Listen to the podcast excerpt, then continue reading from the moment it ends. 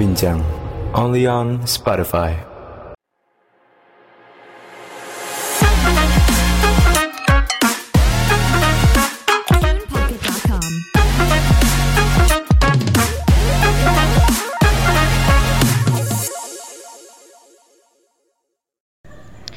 Halo semuanya, selamat datang lagi di Kasra Dialog episode 17 Oke, mungkin kalian masih uh, baru nih ngedengerin suara aku. Jadi kenalin dulu, aku Mila, aku Sobem Kastrat 2022 Dan di Kastrat Dialog episode kali ini, aku nggak sendiri. Aku ditemenin sama kedua teman aku yang juga sama-sama dari Sobem Kastrat 2022 Langsung aja kita sapa, ada Adrian. Halo Adrian. Halo semuanya, kenalin nama aku Andrian dari Sobem Kastrat 2022 Oke, sama satu lagi nih yang bakal nemenin aku di Kastrat Dialog kali ini ada Davi. Halo Davi.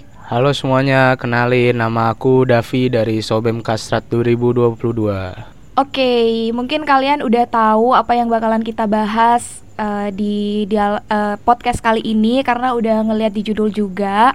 Jadi kita bakalan ngebahas tentang pinjaman online. Nah, akhir-akhir ini lagi hits nih tentang pinjaman online khususnya juga uh, di kalangan remaja ataupun mahasiswa. Nah, aku mau nanya nih, Adrian, kenapa sih uh, kita ngebahas tentang pinjaman online nih di podcast kali ini? Nah, kenapa kita mengambil topik pinjol? Karena belakangan ini ada kasus-kasus orang terjerat pinjol seperti masyarakat terjerat pinjol, mahasiswa terjerat pinjol, dan orang-orang lain yang terjerat pinjol. Oleh karena itu, kita di sini akan membahas pinjol itu sendiri. Oke, Yan. Ngomongin soal kasus-kasus pinjol nih yang barusan udah kamu singgung, akhir-akhir ini ada kasus nih, Yan uh, ada kabar yang lagi viral banget nih, yaitu tentang mahasiswa IPB yang terjerat dengan adanya pinjaman online ini. Nah, menurut kamu ini kasusnya gimana sih, Yan? Nah, belakangan ini nih, Mil, aku dengar berita, dengar kasus bahwa ratusan mahasiswa IPB dilaporkan terjerat pinjol. Bahkan mereka ditagih menggunakan debt collector, di telepon, terus diminta-mintain nomor dan lain-lain dengan besaran utangnya 3 juta hingga 13 juta per orangnya. Nah, ma masalah ini dia diawali dari mereka mahasiswa ini mengikuti bisnis penjualan online gitu mil dan diduga terpengaruh oleh kakak tingkatnya. Jadi para mahasiswa itu lalu diminta berinvestasi dan dijanjikan keuntungan yang besar hingga 10% per bulannya. Akan tetapi mereka harus meminjam dananya melalui pinjol. Uh, ini ada tingkatnya dengan kemauan mereka sendiri apa ada paksaan dari cuttingnya di menurut lo Nah, menurutku ya setiap pinjaman online, kasus pinjaman online pasti awalnya itu sama yaitu mereka akan dijanjikan keuntungan yang lebih besar. Jadi menurutku sendiri mereka awalnya itu mengikuti kemauannya sendiri. Akan tetapi karena keuntungan yang besar yang mereka janjikan itu tidak benar-benar terrealisasikan. Jadi yang tulisannya 10% akan tetapi nggak dikembalikan sama pelakunya. Oh, jadi mereka tuh ketipu ya, Dri ya? Awalnya berapa? 10% ya? Sekarang jadinya dijadinya berapa? 0%. Wah, perjanjiannya jadinya 0%. Iya nih, Dav. Jadi seperti kasus-kasus pinjol pada umumnya, kasus ini tuh mereka dijanjikan keuntungan 10% dengan harus mereka menanamkan modal yang yaitu dipinjam dari pinjol dengan bunga 5%. Nah, faktanya setelah para korban ini mengajukan pinjol dan mengirimkan dananya kepada pelaku, keuntungan yang dijanjikan itu tidak ada. Alhasil, kini para mahasiswa IPB terjerat pinjol deh. Nah, setelah para korban ini meminjamkan, ada beberapa korban yang dikembalikan uangnya oleh pelaku karena pelaku ini seperti kayak tutup lubang gali lubang jadi dia menipu orang menipu mahasiswa dan uangnya dananya itu untuk mengembalikan dana orang yang pertama kamu paham nggak ada maksudku Eh kalau menurut se sepe- sepemahamanku sih dari penjelasan kamu aku kurang kurang paham sih. Coba ulang ulangin Dri. Kayaknya yang lain juga belum paham nih gimana ya. Nah, jadi awalnya Dav, pelaku ini kayak ngomong ke korbannya bahwa mereka akan dijanjikan 10% keuntungannya. Lah, lalu pelakunya ini kayak ngajak-ngajakin orang lain nih Dav, biar dia ikutan menanamkan dana di pelakunya ini. Setelah peminjam yang pertama kayak udah ngasih dana, mereka dananya akan dikembalikan dengan sesuai janjinya 10%. Akan tetapi, korban yang baru dananya akan ditahan dan dana tersebut untuk menutupi korban yang awal. Jadi kayak gali lubang tutup lubang lah Dav. Oke, jadi tadi kamu sedikit eh, nyinggung ini Rian soal gali lubang tutup lubang yang dilakukan sama si pelaku.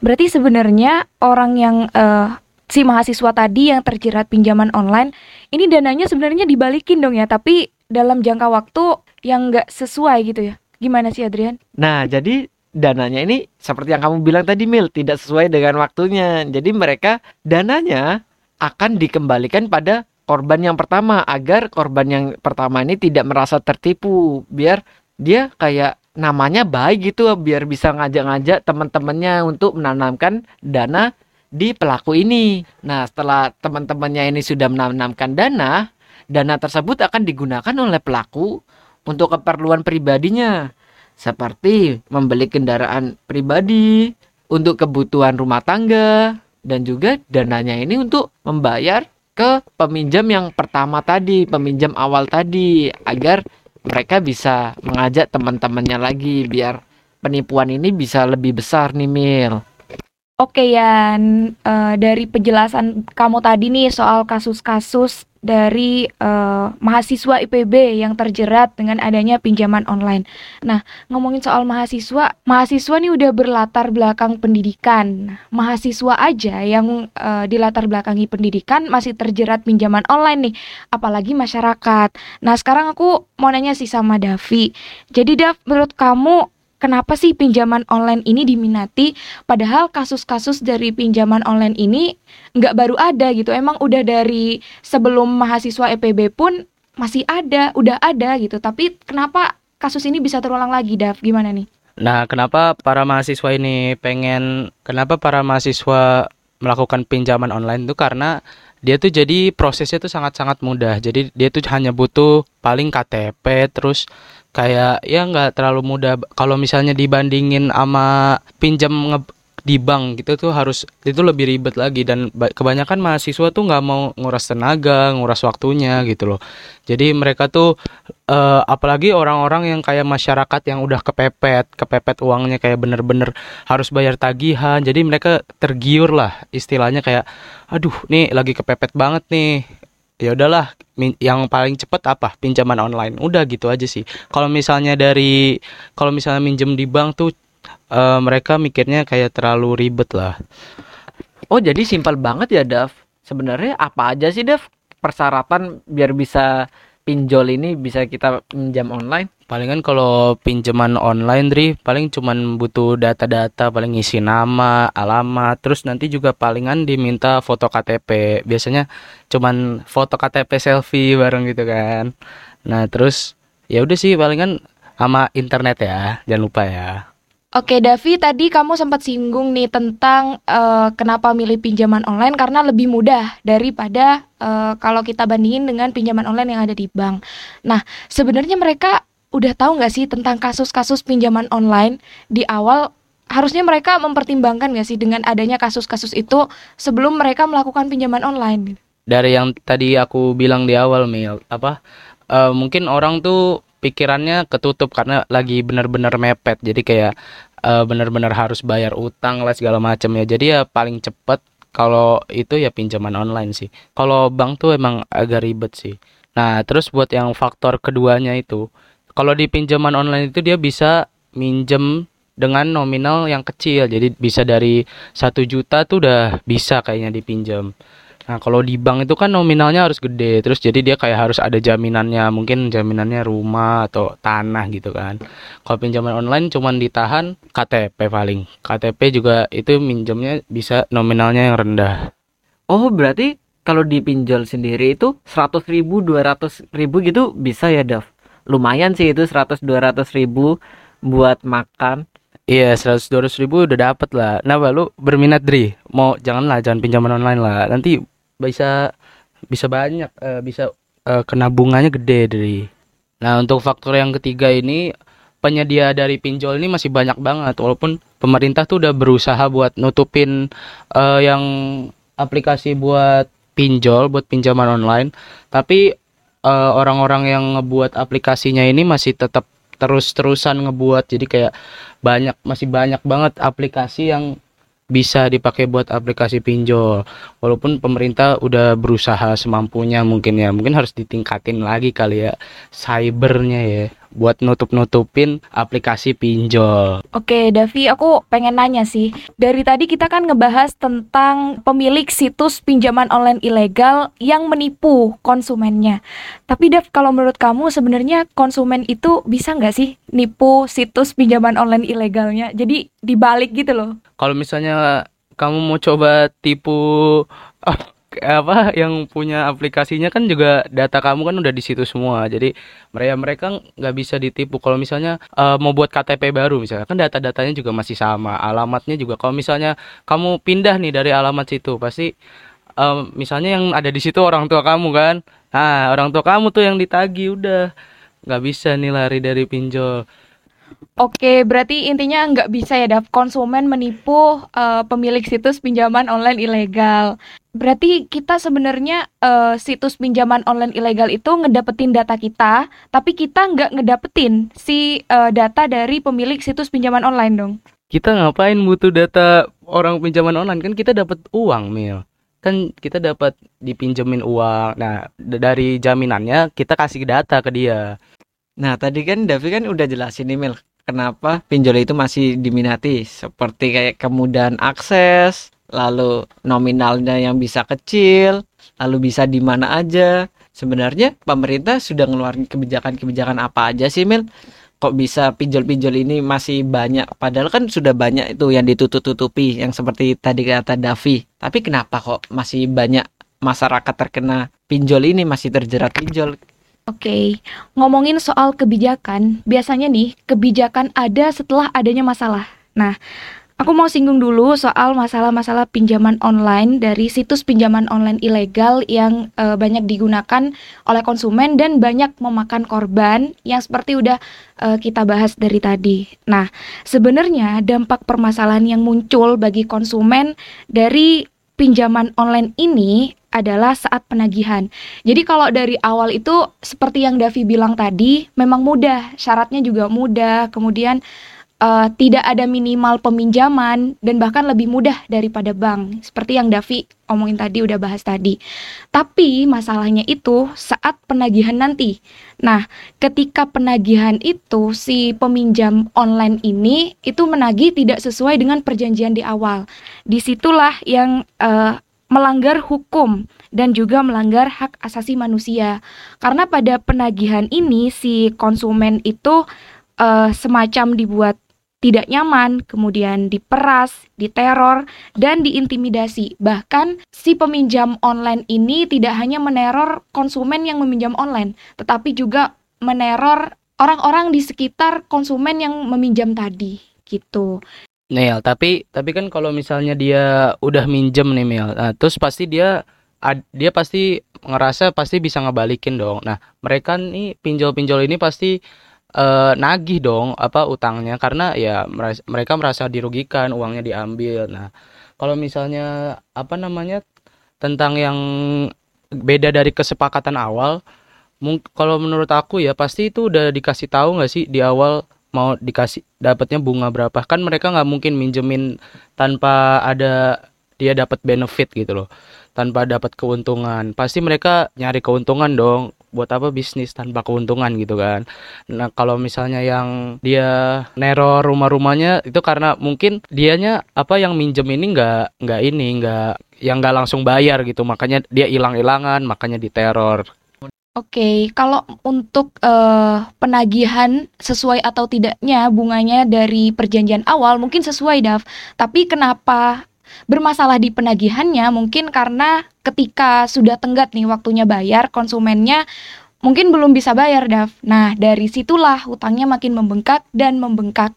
Kemudian Dav, untuk masalah e, diperas, kemudian diteror dan diintimidasi dari OJK sendiri itu emang udah mengakui kalau itu melanggar hak asasi manusia karena emang yang diteror itu tidak hanya konsumennya, itu sudah menagihnya dan meneror juga memerasnya itu ke orang-orang terdekat dari konsumennya itu. Dan kalau menurut kamu nih Dav, gimana kamu menanggapi tentang adanya uh, pinjaman online ini uh, di mana konsumennya diperas, diteror, kemudian jumlah pinjaman yang semakin membengkak. Gimana, Dav?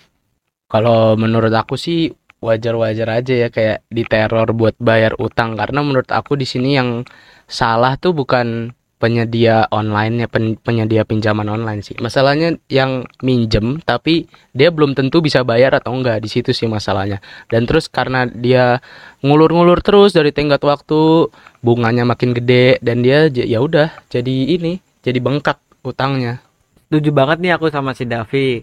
Sebenarnya kan awalnya kan sudah tertera itu di keterangannya syarat dan ketentuannya kayak bunganya seberapa waktunya seberapa.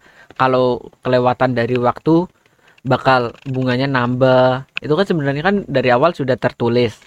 Akan tetapi peminjamnya ini tidak melakukan pelunasan. Jadi oleh karena itu pihak pinjolnya juga akan jadinya manggil debt collector untuk nagih. Menurutku wajar-wajar aja sih Oke, karena uh, tadi kita ngomongin soal kebijakan nih, jadi sebenarnya OJK itu emang udah mengungkapkan kalau emang uh, penagihan yang dilakukan oleh si pinjaman situs pinjaman online ilegal itu tidak beretika. Makanya dari OJK sendiri menghimbau kepada masyarakat untuk tidak menggunakan pinjaman online ilegal. Jadi OJK-nya sendiri nih. Nah, ini baru di tahun ini di tahun 2022 OJK itu sudah menyediakan adanya pinjaman online Kemudian OJK juga uh, memberikan uh, kontak kepada masyarakat agar masyarakat juga lebih mudah untuk dilayani oleh OJK agar masyarakat tahu nih situs pinjaman online mana yang legal sama yang ilegal.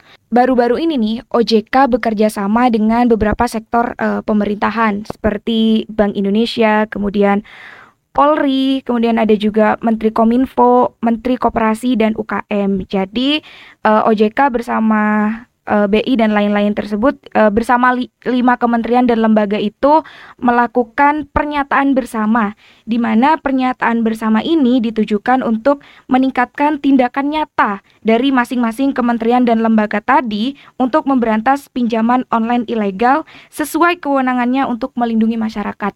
Jadi bagaimanapun uh, kalau Davi sama Adrian tadi pro ya sama uh, situs pinjaman online ilegal, tapi walaupun kalian pro itu tetap ngerugiin ke masyarakat. Nah, karena ngerugiin masyarakat, jadi OJK dan beberapa sektor pemerintahan dan lembaga tadi bertindak untuk uh, memberantas adanya situs-situs pinjaman online ilegal tadi.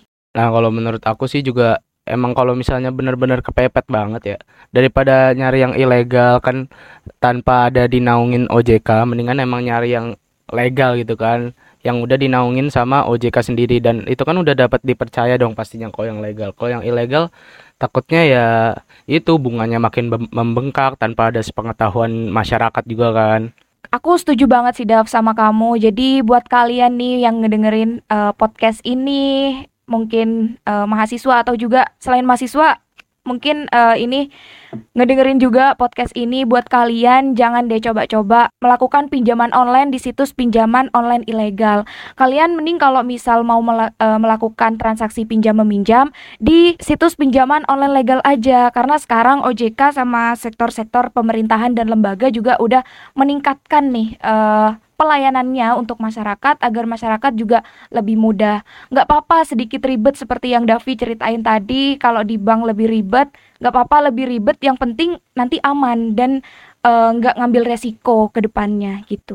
Mau nanya dong Mir, kenapa sih apa masyarakat Indonesia ini masih minjam di situs-situs yang ilegal padahal kan sudah banyak nih yang tadi kamu jelasin bahwa OJK sama lembaga-lembaga sudah menyiapkan kayak peminjaman yang sudah terjamin oleh mereka. Apa ini gara-gara ada hubungannya sama minat membaca Indonesia yang termasuk golongan rendah ya, Mil? Oke, ngomongin eh ini nih Yan, yang tadi kamu barusan kamu tanya tentang kenapa masyarakat masih lebih memilih eh, pinjaman online ilegal daripada yang legal.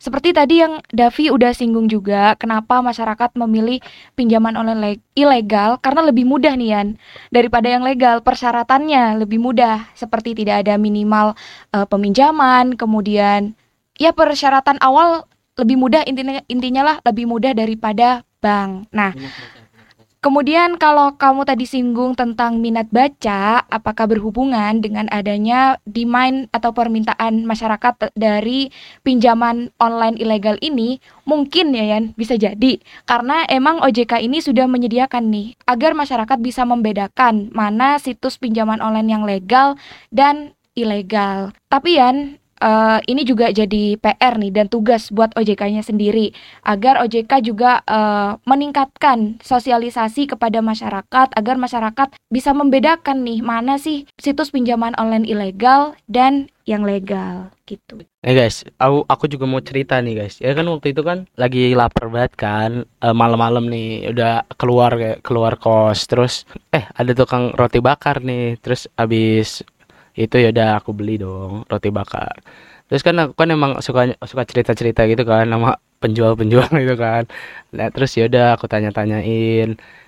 Nah terus entah kenapa tiba-tiba Mas Mas penjual roti bakarnya ini bilang kayak Mas saya ini lagi kelilit pinjol nih mas Karena emang benar-benar kepepet banget Terus katanya dia juga punya tanggungan anak sama istri Terus mertuanya juga dibiayain sama mas-mas roti bakar ini. Jadi terus eh, alhamdulillahnya dia udah bisa ngelunasin. Karena emang bener-bener bengkak banget jadinya utangnya kalau minjem di pinjaman online. Nah terus ya udah dia eh, pesen sih supaya aku nggak nggak ikut-ikutan lah pinjaman online gini. Emang karena terlalu merugikan sih buat masyarakat. Terus kayak keluarganya juga sempat diteror katanya. Oke, Dev tadi kamu bilang eh, kalau tadi si mas-mas penjualnya sempat bengkak nih dan kemudian ditagi-tagi juga. Nah, itu masnya cerita nggak sih membengkaknya tuh karena apa? kalau dari cerita dia ya karena dia tuh bayarnya molor-molor terus Mil. Jadi awalnya satu bulan nih tenggatnya. Terus dia nggak bayar. Abis nggak bayar dilunasin setelah dua bulan misalnya awalnya bunganya 5% naik jadi 10% udah dibayar dia benar-benar kepepet lagi minjem lagi. Dia tuh emang karena dia tuh nggak bisa lepas dari lingkaran itu karena utangnya udah dibayar terus dia ada ada kebutuhan hidup lagi yang harus dibayarin makanya dia minjem lagi gitu-gitu terus. Jadi nah tapi sekarang untung aja tukang roti bakar itu udah insaf ya. Jadi dia udah udah, udah lepas dari pinjaman online Oke, kayak yang udah diceritain Davi nih, eh, dan dap dapat pesan juga ya Dav dari si mas-mas penjual roti bakar. Nah, buat eh, para teman-teman nih yang mendengarkan podcast ini, ada salam dari mas-mas roti bakar sih juga korban dari pinjaman online ilegal. Buat kalian nih, jangan sampai terlilit eh, atau terjerat dari situs pinjaman online ilegal ini. Kalau misal kalian emang bener-bener butuh banget dana, eh, butuh banget pinjem uang, mungkin kalian lebih ke eh, bisa pakai situs pinjaman online legal aja. Jadi yang emang udah terdaftar di OJK aja. Nah, kalau kalian susah nih ngebedainnya mana yang legal dan mana yang ilegal, sekarang OJK juga udah meningkatkan pelayanannya. Kalian bisa langsung kunjungin situsnya OJK untuk menghubungi langsung dan dilayani langsung oleh pihak OJK. Lah dari tadi kan kita udah bahas nih Mil kayak latar belakang, kenapa pinjol itu diminati, kayak kebijakan-kebijakannya, semuanya lah panjang lebar. Lalu kesimpulannya apa sih Mil dari podcast ini? Oke, jadi kesimpulan nih dari podcast kita kali ini yang membahas tentang pinjaman online. Jadi dari tadi kan kita sudah membahas tentang latar belakang pinjaman online, ke- kemudian eh, awal adanya pinjaman online itu, kemudian permintaan yang banyak dari masyarakat, kemudian mahasiswa juga terjerat yang padahal mahasiswa eh, harusnya lebih bisa membedakan ya mana yang ilegal dan mana yang legal, mana yang baik dan mana yang tidak. Tetapi mahasiswa juga ikut terjerat seperti mahasiswa IPB tadi yang udah diceritain sama Adrian. Nah, kesimpulannya adalah dari adanya pinjaman online ini atau finansial teknologi atau vintage di mana vintage ini merupakan imbas dari kemajuan teknologi, ini pinjaman online sebenarnya bagus dan sangat memudahkan bagi kita para konsumennya. Tetapi tergantung para konsumen yang menggunakan juga. Jadi kalian harus uh, hati-hati dan pintar-pintar nih uh, untuk memanfaatkan adanya kemudahan teknologi dalam bentuk pinjaman online ini. Jadi kalau kalian misalkan uh, seperti yang udah aku bilang tadi juga, kalian mau melakukan pinjaman online dan butuh banget dana, mending pilihlah situs pinjaman online yang legal dan sudah terdaftar di OJK karena resikonya lebih tinggi kalau misal kalian pilih uh, melakukan transaksi pinjam meminjam di situs pinjaman online ilegal. Karena nggak ada yang bertanggung jawab kalau misal kalian pilih yang ilegal. Sedangkan kalau legal sudah ada di bawah pemerintahan yaitu OJK di mana udah ada yang bertanggung jawab. Nah buat kalian nih yang mungkin masih bingung cara ngebedainnya uh, situs pinjaman online mana yang legal sama yang ilegal, kalian bisa langsung ke uh, situsnya OJK. Jadi di sana kalian bisa dilayani langsung oleh OJK agar kalian gak bingung lagi. Oke, mungkin itu aja nih kesimpulan dari uh, podcast kita kali ini yang membahas tentang pinjaman online.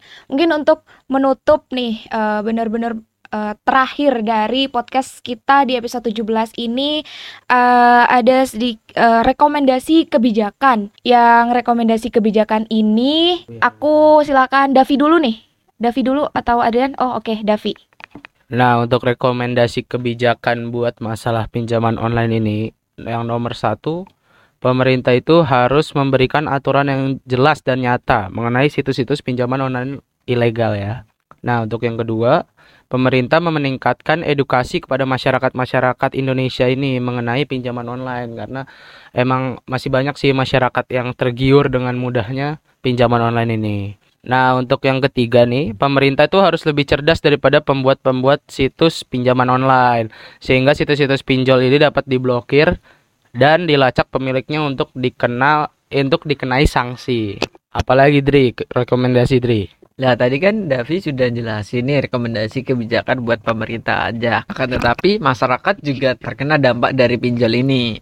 Oleh karena itu, aku di sini akan memberikan beberapa rekomendasi buat masyarakat-masyarakat nih untuk meminjam dari online. Yang pertama, tentukan dulu tujuan keuanganmu. Kenapa menentukan tujuan keuangan ini penting? Karena banyak orang yang salah kaprah menggunakan pinjaman online untuk menutupi biaya utang sebelumnya. Pengguna pinjol akan terpuruk ke dalam kondisi utang mereka yang akan lebih dalam. Artinya, mereka akan membiarkan bunga-bunga utang mereka yang lama akan menumpuk dan menyulitkan kondisi keuangan sendiri, seperti kayak snowball gitu. Lalu yang kedua, membaca term dan condition. Tentu saja sebelum kita meminjam online, kita harus lihat dulu dong term dan conditionnya terlebih dahulu. Mungkin jika sekiranya term dan kondisinya tidak bisa kita penuhi, maka kita jangan nekat dong untuk tetap meminjam. Nanti malah membuat sulit kita di kemudian hari. Nanti kita di depan rumah kita ada debt collector, kita dihantui. Waduh, serem juga. Yang ketiga, pastikan pinjaman online tersebut terdaftar dan diawasi OJK. Sesuai dengan apa yang Mila bilang tadi, bahwa OJK sudah membuat beberapa beberapa daftar pinjaman online yang sudah mereka awasi yang sudah valid. Jadi, kita harus memastikan perusahaan pinjol yang akan diajukan pinjaman tersebut terdaftar dan diawasi oleh OJK itu.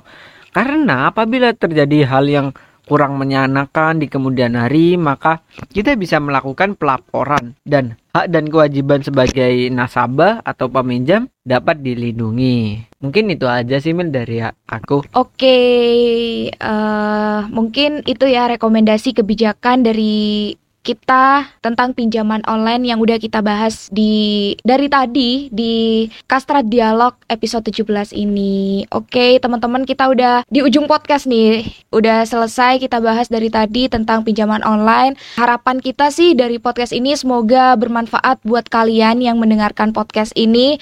Sama ngingetin lagi jangan sekali-kali kalian coba untuk melakukan ter- eh, pinjam meminjam di situs pinjaman online ilegal karena itu akan merugikan kalian sendiri. Oke, sekian podcast dari Sobem-Sobem Kastrat di Kastrat Dialog episode 17 ini. Terima kasih buat kalian yang udah mendengarkan dan mungkin nih eh, pemerintah nggak sengaja ngedengerin podcast kita, rekomendasi kebijakan dari kita bolehlah dipertimbangkan. Oke, sekian podcast dari kita. Terima kasih sudah mendengarkan. See you and Bye bye-bye.